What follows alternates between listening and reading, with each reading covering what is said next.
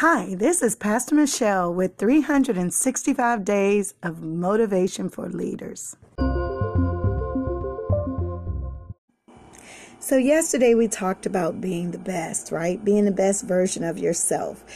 Taking in the good with the bad and shining it up and spitting, you know, shining it and, and wiping it off and making it the best that you can make it.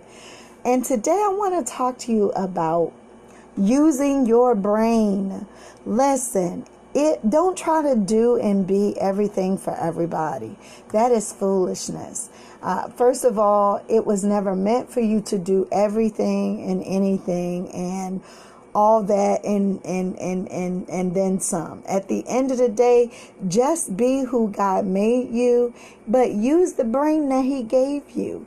In other words, don't be trying to speak on a level that you're not properly educated or don't try to uh, uh, be something uh, to fit into a group or mode or a, a clique uh, just to be accepted. But use the brain that God gave you. It there within it are witty inventions. There is some brilliance and some magnificence attached to it. So be the best you can be, but use your brain.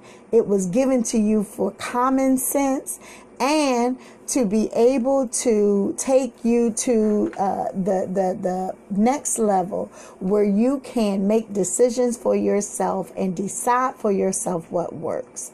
So use your brain